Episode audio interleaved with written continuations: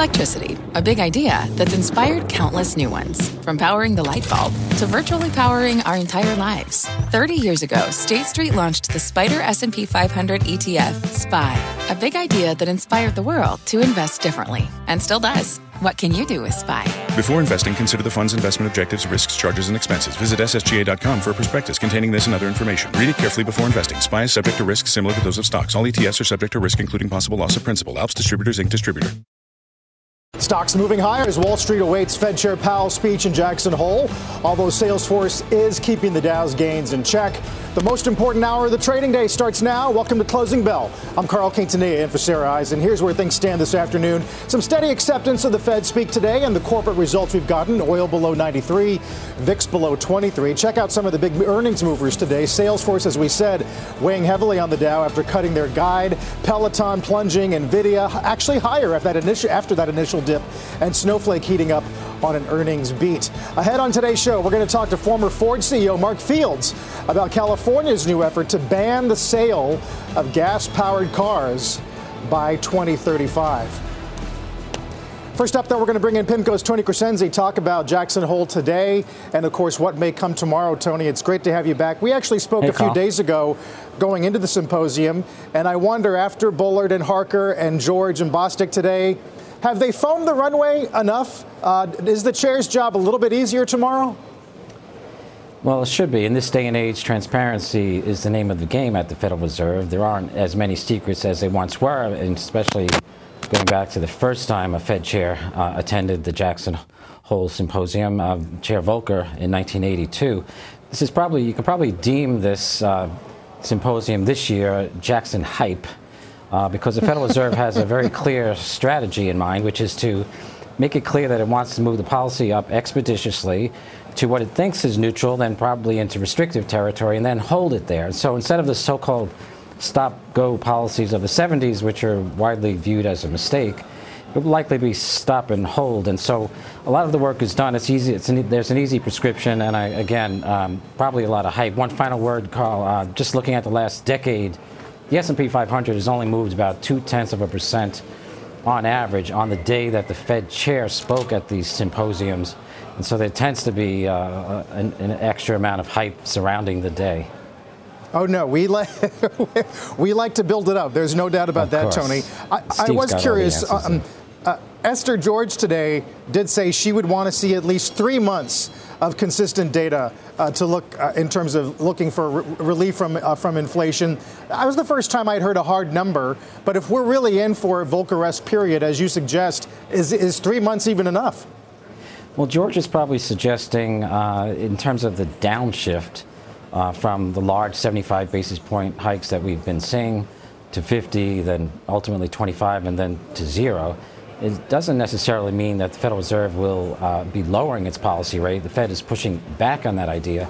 In fact, if the Fed does follow through with what its plan is, and the only plan we have is what's in the summary of economic projections, a 3.8% policy rate, that's a level that would be above what the Fed expects on inflation, about two and a half or so next year, that would provide a positive real interest rate. So the lesson of history from the Volcker period, we're not talking about the same yields, of course, the levels of rates, but the, in terms of the, the, the thematic, which is to move the policy rate up enough, and then as the inflation rate comes down, let the real interest rate, which is the difference between the policy rate and inflation, let that move up, hold it there a while to ensure that inflation expectations are tamped down, and one quarter won't do it. It will take several quarters or more.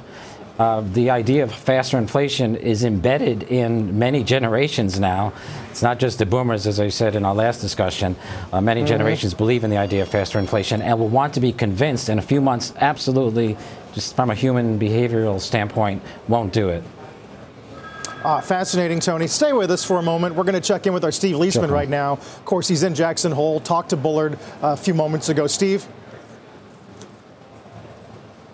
Hey, uh, Carl, thanks. Yeah, St. Louis Fed President Jim Bullard striking a pretty hawkish tone, saying that he thinks inflation could prove to be more persistent. Tony was just talking about that, and that the Fed needs to bring rates up now quickly to combat the current inflation problem that we have. I like the front loading. I like I like the idea that you get the rate increases in uh, earlier rather than later. We've got inflation right now. Uh, we've got a strong labor market right now. Uh, it seems like a good time to get to the right neighborhood for the funds rate. Now, not everyone from the Fed we spoke to was quite so definitive. Philly Fed President Patrick, uh, President Patrick Harker said he hadn't decided what to do in September. He could go either way, 50, 75, and wouldn't figure out until he sees the inflation data for uh, the month of August. But he wants people to remember 50 basis points is still a hefty hike. I want to see the next reading and then decide. Next that, inflation reading? Yeah, next inflation reading. That said, I want to put this in a bit of a historical context. Since 1983, the Fed has raised rates 86 times. 75 of those were under 50 basis points. And I think we have to recognize that a 50 basis point move is still a substantial move. Okay, where both agree is that rates need to move higher, with Harker pegging 3.4% by year end and Bullard 375 to 4%. The question for tomorrow is the extent to which Powell affirms Bullard's hawkish talk or a more modest approach to rate hikes. We're going to get a chance to, uh, uh, we'll have full coverage of Powell's speech and a first on interview before Powell talks with Atlanta Fed President Raphael Bostic. Carl? Steve, really quick, um, we began the session today, 10 year 312 or so, uh, and we ended up around 302 after Bullard. I wonder if that reaction overall fits with what you heard from him. So, uh, yes, uh, in terms of the idea, when, when the bond markets hears more Fed, the long end tends to come down, the short end tends to come up. And if you would look at the Fed uh, rate outlook from the uh, futures market, what you see is that April 23 contract hitting 379. I'm pretty sure that's a high for that contract. So what's happened is the uh, market is moving up its outlook for Federal Reserve rate hikes, and the market and the Fed now coming close to together. Remember, 380 is the uh, the rate that the uh, Fed uh, consensus has pegged in for 2023. So now, not much difference with where they're going. Still, that rate cut is built into the market. That again, several of our speakers uh, today uh, push back against. Yeah. Uh, strong work today, Steve, as the blue skies came out. Uh, I'll, of course, Thank a you. lot more ahead. That's our yeah. Steve Liesman uh, with the great crew in Jackson Hole today. Tony, really quick, before we let you go, there's the rate discussion, and then there's this ongoing uh, warning, I guess I would say. Morgan Stanley today, QT is going to be a lot worse than uh, people expect so far. How much of that becomes part of the conversation after tomorrow? Well, imagine, Carl, if you went to a supermarket and there were 1,000 items on the shelf one day and, and, zero the next, and only a few trickled back a few days later. Uh, the price of those few items would probably s- still be high.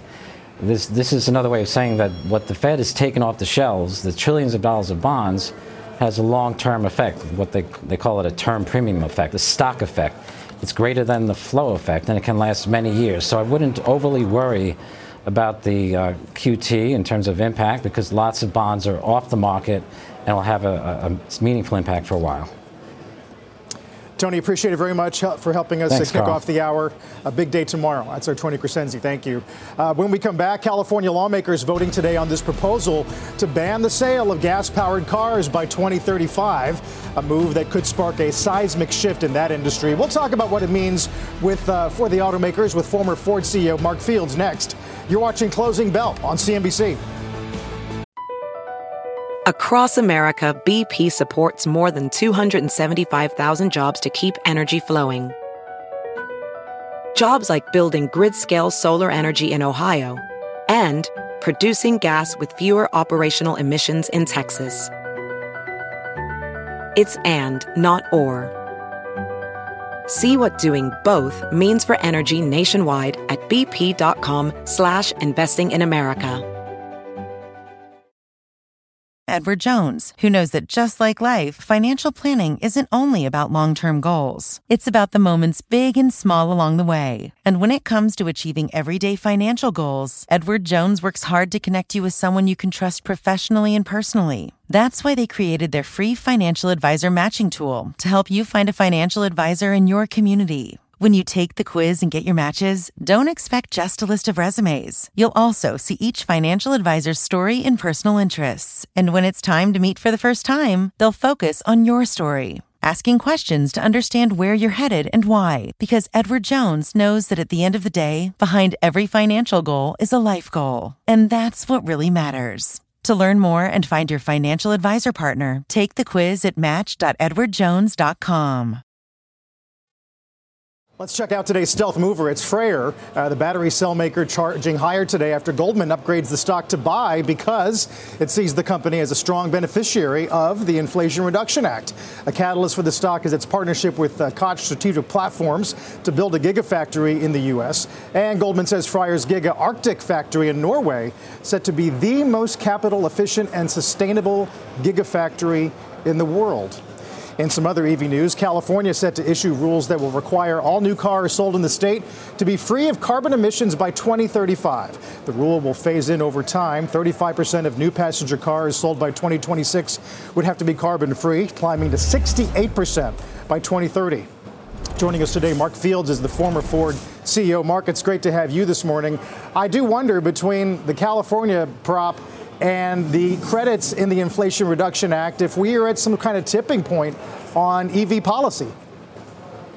Well, I think we absolutely are at a tipping point in EV policy when you look at the Inflation Reduction Act and what's in there in terms of not only incentives for consumers, the tax credit incentives, but there's a lot of grants and incentives there for uh, for manufacturing and, automakers uh, to build you know battery uh, facilities, manufacturing plants here in the U.S. So it very much is a watershed moment. You know, that it all comes down to how it gets executed, and obviously it's it's quite confusing right now, given some of the criteria uh, that you have to meet to uh, to to get the tax credit incentives. But that'll work itself out over time. But it is very much is a watershed moment. Yeah. Do you think is California a good tell on how national policy, emissions policy develops? Well, it is a bellwether. If For any other reason, there are 17 other states that typically follow uh, California's uh, the current auto emission standards.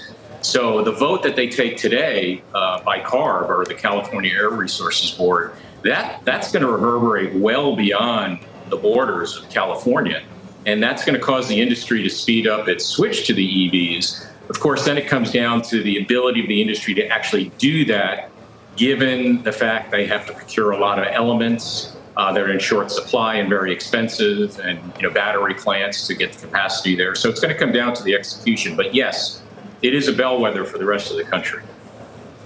As for pricing, um, we do have uh, Ford opening up some order books on the Mustang, I think, uh, with some price increases. Tesla raising the price of some of their software. All of that's happening as used car Manheim data is starting to roll over, and uh, we're a couple months away from it maybe going negative year on year. What is happening with auto pricing right now?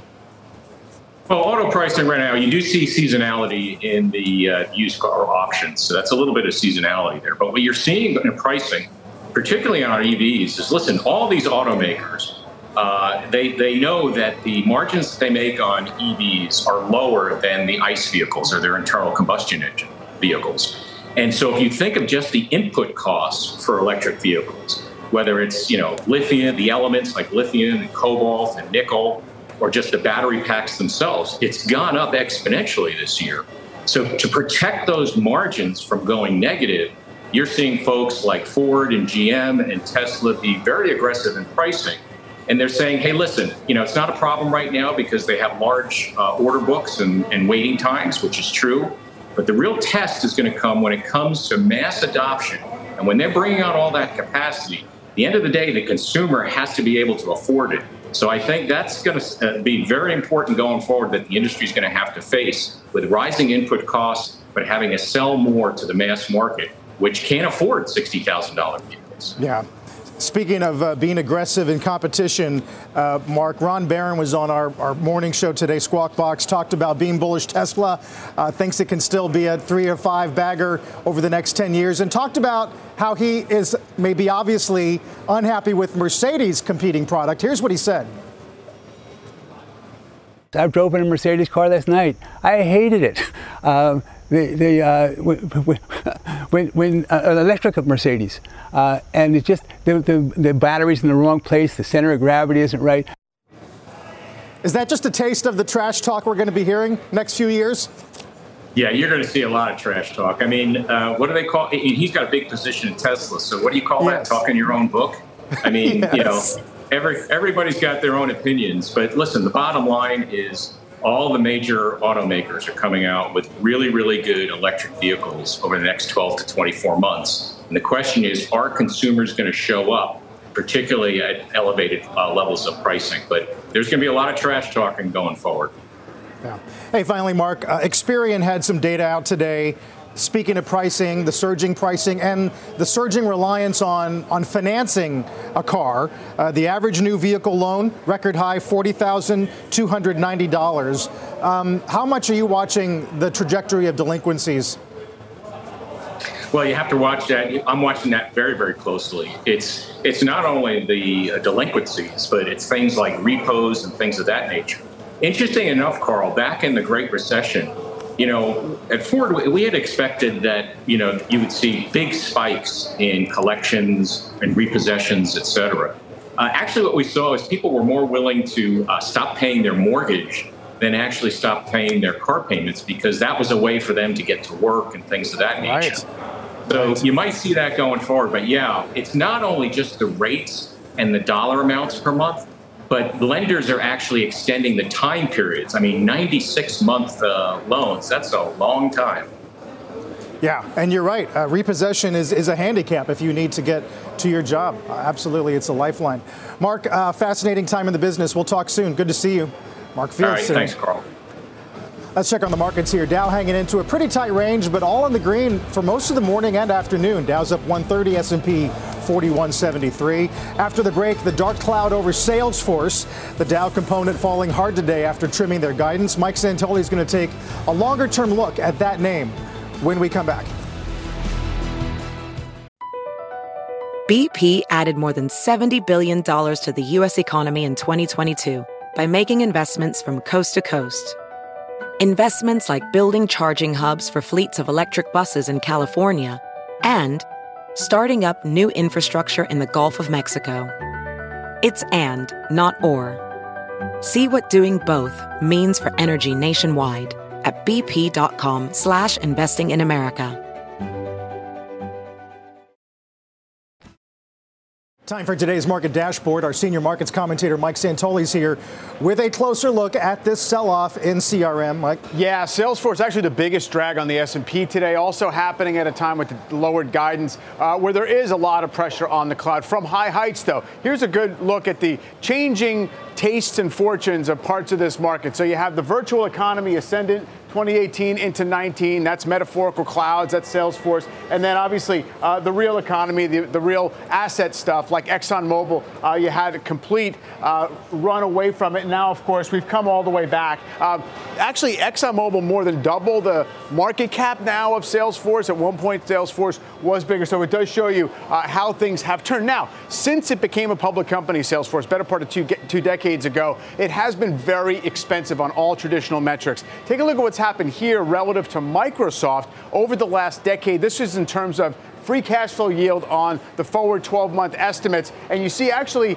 a higher free cash flow yield at the moment for CRM, meaning it's less expensive than Microsoft. Boy, look how cheap Microsoft was a decade ago. It has massively outperformed Salesforce over this time period. And you could argue that both of them look a little rich right here. It's actually lower than the overall market's free cash flow multiple. But it seems a sign of maturity, for better or worse, Carl, that Salesforce is now in this category. Right. The other thing that got some notice today were the industrials XLI versus the S&P today. Yeah. 52 week high. Yeah, industrials have quietly been an outperformer, and that's a sector where it's not dominated by one or two stocks. It's actually very well distributed, so it's tough to really get too concerned about a global steep slowdown, at least in parts of the economy, the business to business world, capital goods, and things like that. When that's the case, when the relative performance looks good. Yeah, we'll keep an eye on that in these last few minutes of today's session. Uh, when we come back, retail names on the move today. Names like Abercrombie, Burlington, Dollar Tree with results. Top analyst Dana Telsey is going to weigh in with her shopping list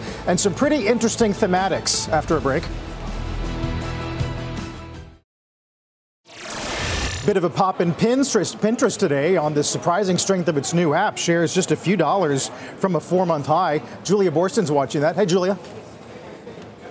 Carl, that's right. Pinterest shares surging over 12% today on the success of its new Shuffles by Pinterest app. Now, this is an app for making and sharing collages, and it's invite only. Users must get an invite code. It surged to number five in the iOS App Store for the lifestyle category in the past week, rising in popularity after trending on TikTok. This is a big win for Pinterest, which has been struggling in recent quarters with the declining engagement, but it did see the stock get a boost when Elliott Management took a 9% stake in the company in July. And boosted by that stake and today's move, it's worth noting that Pins has outperformed Meta and Snap so far this year. Carl?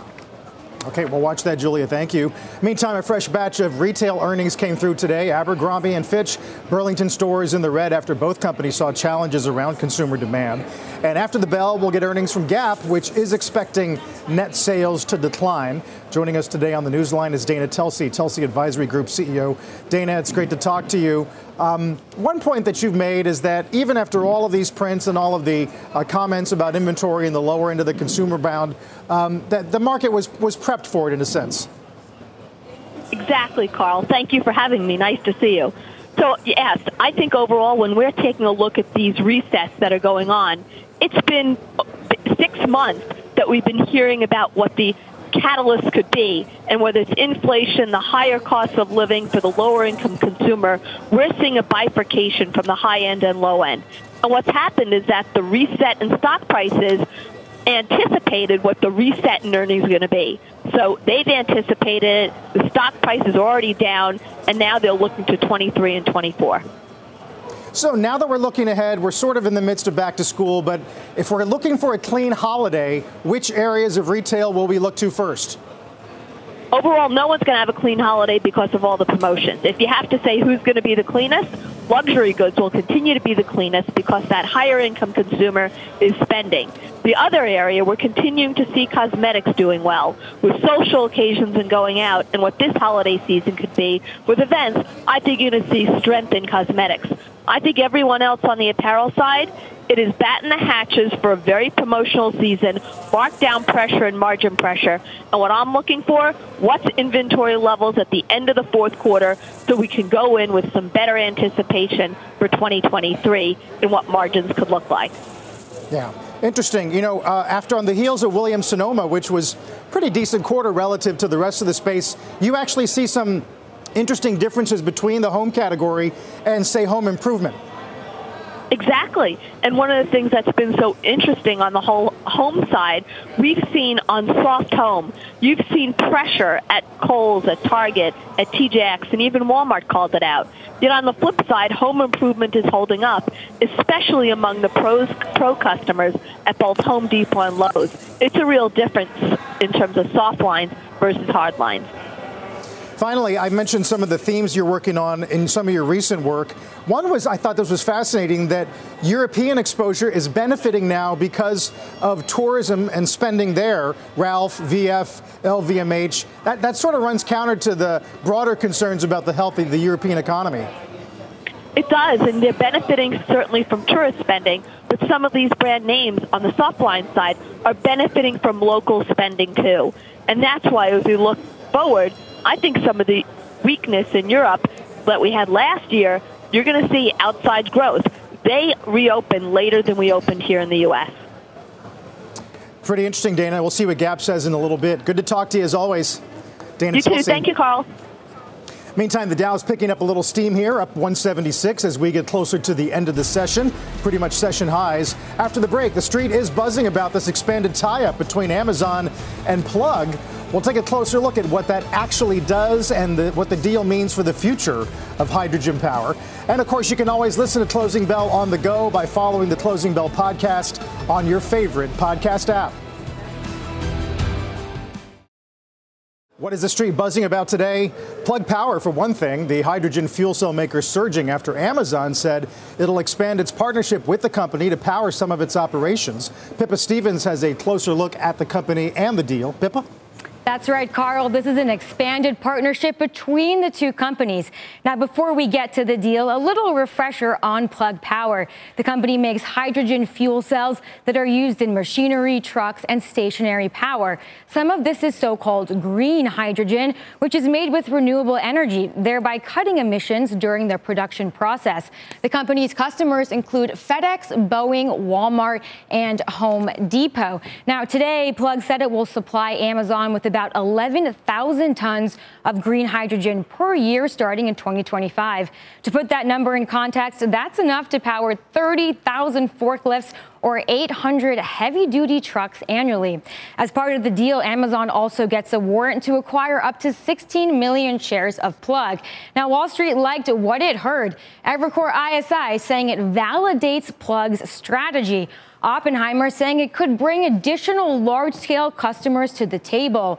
And Wells Fargo saying it improves the visibility of long term revenue targets. Now, Plug Power may not be a household name, but the company's been around for decades. It had an all time high during the dot com bubble, and shares are down 98% since. Hydrogen's struggled to gain widespread traction. It also has its fair share of critics, including those who say the renewable energy used to make green hydrogen should simply be used, Carl, for electricity. Uh, Pip, a couple different thoughts. One about one is the Inflation Reduction Act. We're still trying to parse through the impact of a lot of these uh, green initiatives in that act. The other is when you think about Amazon's scale and its power, is Rivian uh, a cautionary tale or, or not? Well, first on the Inflation Reduction Act, that is a huge catalyst for green hydrogen. Shares of Plug Power up about 80 percent since we saw Senator Manchin and Senator Schumer announce that deal, we've seen other names like Ballard Power and fuel cell systems all rise. And that's because there is a tax credit for green hydrogen specifically that right off the bat would make it more cost competitive with other forms of hydrogen like gray hydrogen, which is when fossil fuels are used in the production. But you know, hydrogen power has been kind of the next thing for several decades now. And so it's certainly these stocks are getting another look here. But uh, whether or not it proves long term viable, that really remains to be seen. Right. Well, hard to discount, uh, this, as we said, the scale that Amazon can bring uh, to a company like that. We'll find out a lot more, uh, I imagine, in the months to come, Pippa. Pretty interesting. Definitely getting buzzed about today. That's our Pippa Stevens. Uh, Tesla's three for one stock split taking effect today, but one analyst says there are better bets to make in the space. That story, plus Peloton backpedaling, is preview of firm earnings when we take you inside the market zone. Next.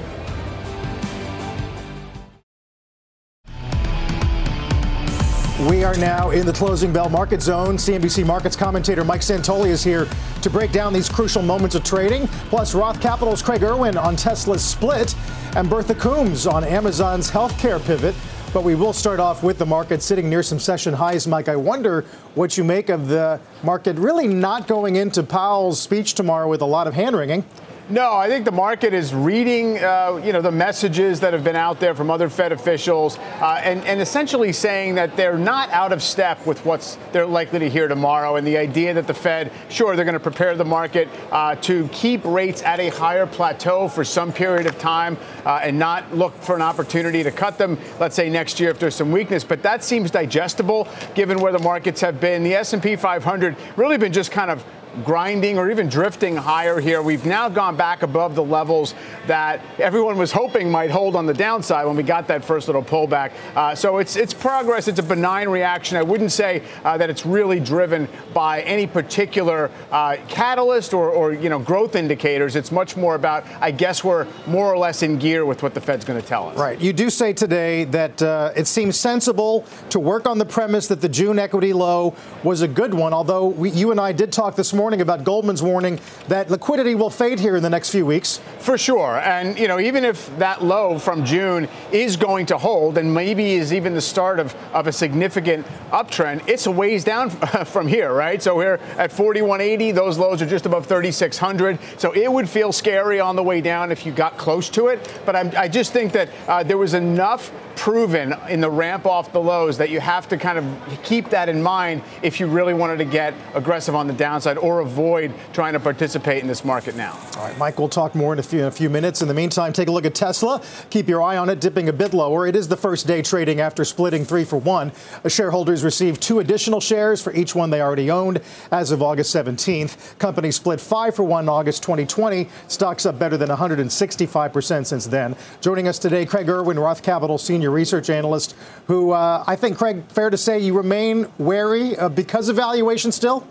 I am I am bearish on Tesla for valuation. Huge admiration for what they've done, but I think there's a lot of other properties people can go and put money to work in and, and make a lot of money over the next many years. Um, and I think Tesla is like to likely to give relative underperformance versus those those other companies. We, we've talked a lot about splits last few weeks, but again today, is there a sense net net whether or not I mean, is it a wash? Is it net bullish? Is it net bearish? How, how do you view uh, the Tesla in the 200s rather than the 900s? So usually, usually what it is, it's it's an indication that management's um, themselves excited about further value creation, right? Tesla's going to be doing 40,000 cars, making 40,000 cars a week by the end of the year. Their capacity jumped to 1.9 million units um, in the in the second quarter. So they're obviously executing impeccably, right? So they they want to hold on to the valuation. They want to make it easy for retail to buy the stock because retail is such a large component of the shareholder base in Tesla, such a large driver of the valuation. Um, so you know, functionally, yeah, it makes makes sense for them to do this. Um, and typically, large cap stocks, uh, when they're splitting, uh, do perform pretty well. We're just skeptical because we see a lot of really good things on the horizon. You just talked about Plug.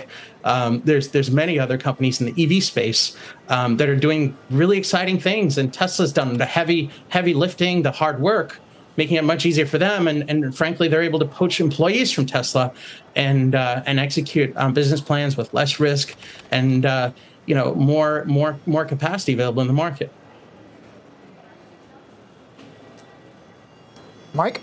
Yeah, I mean, you know, I, I, totally agree that part of what keeps Tesla where it is, at close to a trillion dollar valuation again, is this constant encouragement of the public excitement and the, the, idea that they are building and creating the future as they only can do it. And, um, you know, if you look at that valuation premium as the ability, if they need to, to raise capital down the road to attract people, that's half the product in addition to batteries and steel. Uh, you know, no real reaction today to the split itself. That's probably a, a good thing. And keep in mind, we're still trading, you know, uh, I guess on a split adjusted basis, what's the high? 400? Uh, and now we're, uh, we're, we're just under 300. Uh, so it seems as if we're still kind of chopping around this range, held up relatively well compared to some of the other stocks that really, uh, you know, went, went to, into moonshot mode during 2021, but still hanging in there fine.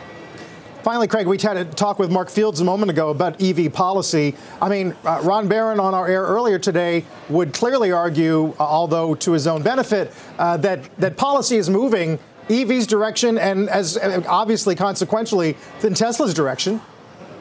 EV, EVs are the future. There's there's no question. Uh, you know, I encourage everybody that's considering buying a new car to go and test drive an EV. I bought an EV. I love I love my EV. I'll probably never drive a nice a nice vehicle again. I'll have one in the driveway, um, but it'll be my wife's or my kids. Um, you know, policy is aligned with the future, um, and you know, President Biden has done the right thing. Um, with the baby uh, or, the baby baby triple B or or um, you know the the um, the infrastructure bill as well. Both of them have driven great support both for EVs and EV infrastructure, um, incentivizing investment in. Uh, materials and supply chain. This is what we needed. This is what the United States needed to actually pick up the reins and start leading again. Um, Tesla did this with very little support, um, and now there's support for the whole industry to run in behind them. That's again one of the reasons why I'm pretty skeptical on Tesla. You know, I think you've got some great uh, automotive uh, behemoths that are they're going to do really well over the next several years. The Mach-E is an awesome car, right? Ted Cannis at Ford is, is doing great things. If you hear his vision for the spinoff, it's exciting. You know, I think people have lots of other exciting things to invest in other than Tesla. Right. Well, it's going to be a cage match for sure. Uh, Craig, yeah. appreciate it very much. Good to see you. Uh, talking a little Tesla today. Actually, getting some news this afternoon on Twitter. Uh, some orders from a Delaware judge. Julia Boorstin's got it. JB? That's right, Carl. Some orders from a Delaware judge after that hearing yesterday. The Delaware judge has ordered Twitter to turn over some of the data sought by Elon Musk, specifically asking Twitter to turn over data from 9,000 accounts that were reviewed by Twitter in a fourth quarter audit. Now, um, the judge did reject many of Musk's demands for data um, from Twitter, calling those demands, quote, absurdly broad. But they did um, respond to this request for data on those 9,000 accounts. Um, and, and, this is essential here because this is all going back and forth between Twitter and Elon Musk's attorneys ahead of that October 17th date. So we're going through um, this ruling by the judge here on the, the issue of the data, um, and, and this just coming through today on the heels of that hearing yesterday, Carl. Interesting. Uh, I'm just looking at the share reaction here. I can see an argument, Julia, where you would say, well, a little incremental fuel for Musk's case, but maybe that, that quote you gave, absurdly broad, uh, adds to investors' notion that maybe there's the pressures on Musk uh, to prove something. Well, look, it was so interesting because, of course, the whistleblower, uh, the news of the whistleblower came out just as there was that hearing yesterday. And listening into the hearing, Musk's attorney certainly seized on the fact that there are these new questions raised by the whistleblower to support their case. Um, but on a number of the counts, the whistleblower did say that Twitter was was um, dealing with some of those issues of spam and bots. But there just is this whole question of more more questions being raised through this whole process here. But it's notable um, that there's this question of how long it will take to get that data on those accounts. And, um, the, and Twitter's attorney said it would be a week to 10 days with some manual labor from Twitter to dig up that data again. So there's a question of whether or not could this trial be delayed. There is a sense that the trial will go forward on the 17th of October as planned. Um, but Musk's side is pushing for a ton of data. The fact that all of his requests uh, were not addressed by the judge does mm-hmm. mean that that it does seem like like like there's some sense that Twitter has been sharing data with Musk as as required. Yeah, that's well said because it's it's about the arguments, but also about the timing for sure. Uh, Julia Boorstin on Twitter this afternoon. Julia, thanks. Let's get to Amazon now. The company shutting down its telehealth service, Amazon Care, according to a leaked memo first reported by GeekWire. That news is boosting virtual medicine competitor Teladoc today. Comes just days after reports Amazon is joining a bidding war for home health provider Signify. Bertha Coombs joins us and can talk maybe a bit about how big of a surprise this is as the company's moving forward with some other acquisitions in health healthcare, Bertha? You know, Carl, one source told me last night, he said, you know, he doesn't see this so much as an end as a beginning. Amazon was playing from behind and trying to build a, a virtual care uh, platform for employers. It was playing, you know, behind Teladoc, behind Doctor on Demand, and even One Medical, which is it is in the the process of acquiring.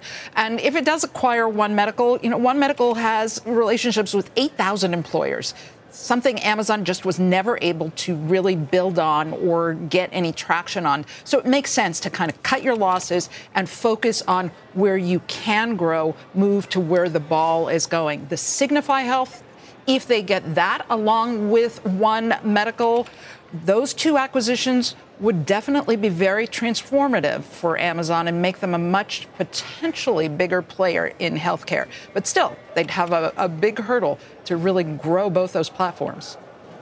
Yeah, to that point, uh, Mike Santoli, I had to laugh. Bernstein today said, I get the sense investors are a bit confused about Amazon's strategic priorities, and today's announcement does nothing to alleviate that. Right, it's fair. Um, I, I, guess one of the, the benefits of being a you know 1.3 trillion dollar company that's all about kind of the future as opposed to delivering current numbers is you can experiment, you can find your way, uh, and obviously run down some dead ends, which might be uh, what this was in this particular venture. It really does remind me of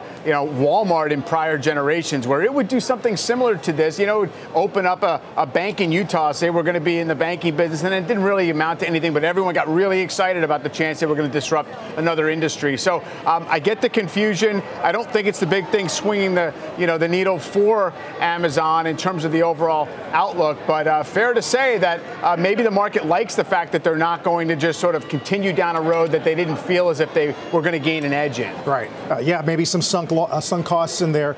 Uh, by the way, Dow picking up a little steam up 250. Bertha, thank you very much. Let's take a look at the drawdown in Peloton today. Shares falling after reporting widening losses, slumping sales for Q4. A day after surging on that news about the partnership with Amazon, marks six straight quarters of reported losses, and Peloton says it hopes to reach break even cash flow by the end of fiscal 23. Shares down about 63% since McCarthy took over from founder John Foley. CNBC.com retail reporter Lauren Thomas ta- uh, joins us now. We've had some fun today going through some of these metrics, Lauren.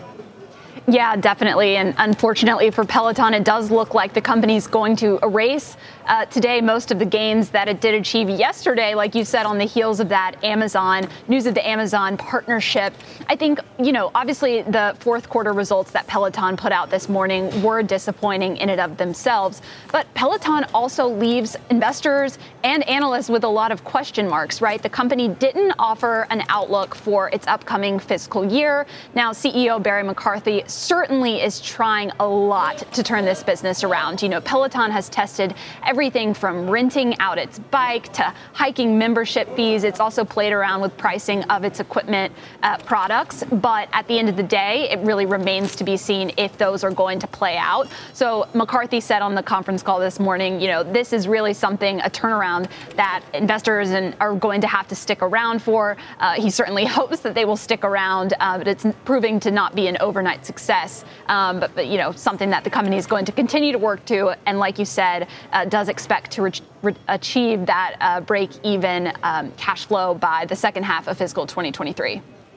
Uh, Mike, uh, company did take pains to say, look, we're already getting searched for on Amazon, and our presence is not even really there yet. I saw a lot of notes today trying to guess which will be the next big retailer to carry Peloton bikes. Sure, and clearly would enable the company to soak up whatever latent demand is out there that they haven't reached yet. I think the bigger question, the issue for the stock is the question was always what percentage of the likely number of Peloton customers had already bought bikes and gotten into the ecosystem during the pandemic and how much was left to, to follow after that. And, you know, market's struggling with this idea. You see revenue uh, going down. Yeah, subscriptions look like it's solid, it's growing as a portion of the overall mix, uh, but it's not quite the whole company yet. So uh, that's the in between uh, state that, that the company's in, even as it tries to kind of get to that next phase when maybe there's another wave of, uh, of converts uh, to, to the Peloton brand. Yeah, look at those wild swings uh, just in the past 48 hours. And of course, Lauren's been all over it. Lauren, thanks.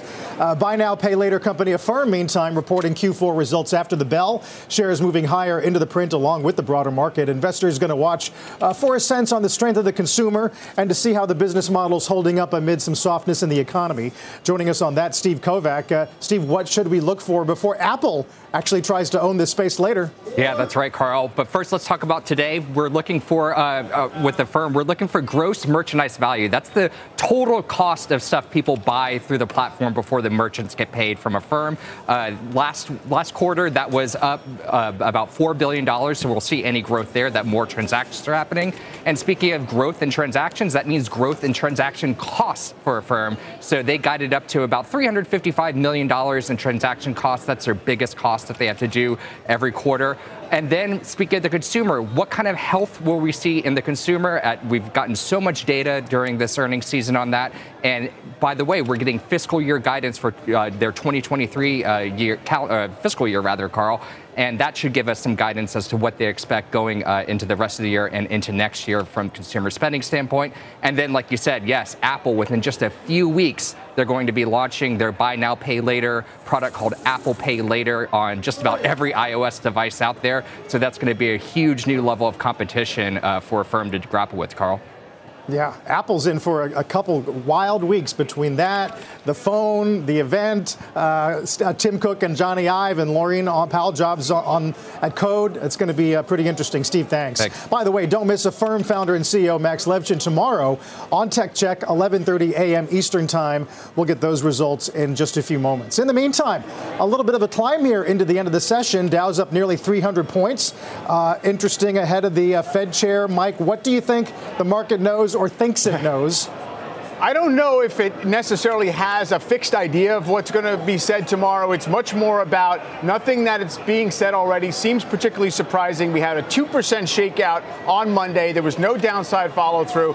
10 year Treasury yield kind of making new lows through the day. It's at 3.02 uh, just a second ago. So it seems as if uh, there's a little bit of an inverse move here in some of the mega cap stocks. Now, the internals of the market have been pretty sturdy all day. Uh, you've seen the average stock outperforming. It's about two to one uh, advancing to declining volume. And now it's up to five to one uh, in terms of that volume. So clearly people felt underinvested if this market wasn't going to break down. Still, keep in mind the highs of last week are above 4,300. We're just approaching 42 right here. Uh, take a look at the high beta sector of the S&P. SPHB is the ETF on a quarter to date basis since June 30. It's obviously been a risk seeking move. That's recovered relative to the market, up 18% in just those, uh, you know, month and a half or so. And then the volatility index has come in, clearly, you know, underscoring the idea that nobody's on alert for too much of another stress event tomorrow. 21. Keep pointing out, if you go back a year, every low in that chart on the VIX has been higher than the one before for the last,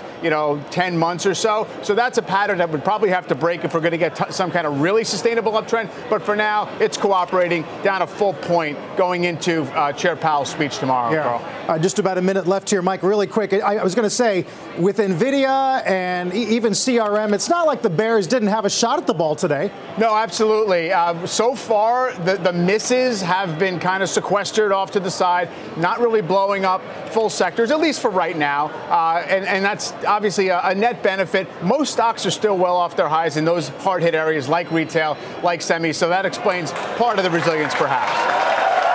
Well, as we get the close here uh, and uh, start counting down the minutes, the hours and the minutes to the Fed chair tomorrow, Dow up 306. You see the S&P with about a gain of about one and a third percent. As Mike said, the VIX did settle a bit below uh, in the low 20s. Oil settled a bit lower, uh, and after Bostic and Bullard and Harker and George, it all leads up to the big event tomorrow in Jackson Hole.